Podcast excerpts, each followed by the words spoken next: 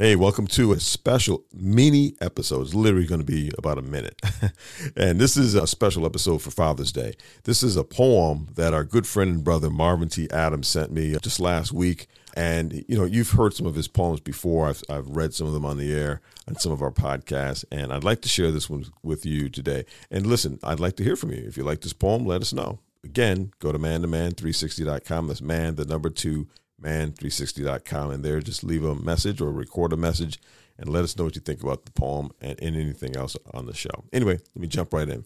This one is called To Dads. I'd like to say to you, old dad, thank God you're here today. You could have given up on life, but God gave you power to stay. Life was not always easy, but you refused to sit. God has always been with you because you would not quit. This day belongs to you, old dad, and that to you alone. Sometimes you thought that no one cared and all your hope was gone. Lift up your head this day, old dad. Rejoice in Jesus' name. For you were there in time of need. God's love remained the same. This day belongs to you, old dad. Trust in him with all your heart.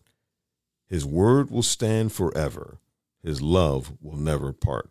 Again, that's a poem from Marvin T. Adams, and it's called To Dads. Hopefully you enjoyed that. Go to man360.com, man the number two, man360.com, and let us know what you think.